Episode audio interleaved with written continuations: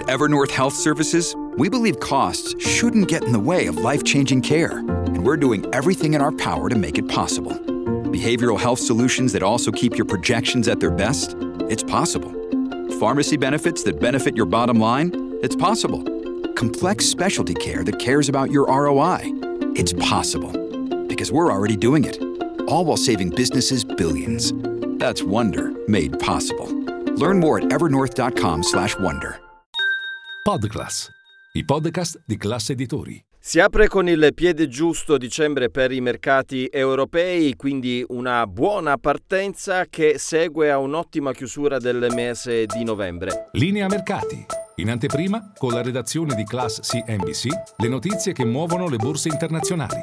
Milano oggi ha guadagnato oltre lo 0,6%, la borsa migliore è quella di Francoforte, il DAX. Su Piazza Affari i titoli che si sono messi in evidenza sono Sienec Industrial, quasi tutti i titoli del comparto industriale, bene anche eh, l'oil and gas con Tenaris e Saipem, qualche vendita invece su Amplifon. Lo spread resta stabile, vicino ai 175 punti base, con i rendimenti che comunque continuano a scendere su tutti tutti i bond eh, eh, governativi. A livello macroeconomico è uscito il dato sulla manifattura italiana che è ai minimi da 5 mesi, il PMI manifatturiero mese di novembre arriva a 44,4 punti. Leggero rialzo invece nell'Eurozona, qui il manifatturiero è a 44,2 punti, il consenso era a 43,8 e arrivano dei piccoli segnali di risveglio anche dalla manifattura tedesca che come sappiamo è la grande locomotiva d'Europa, un dato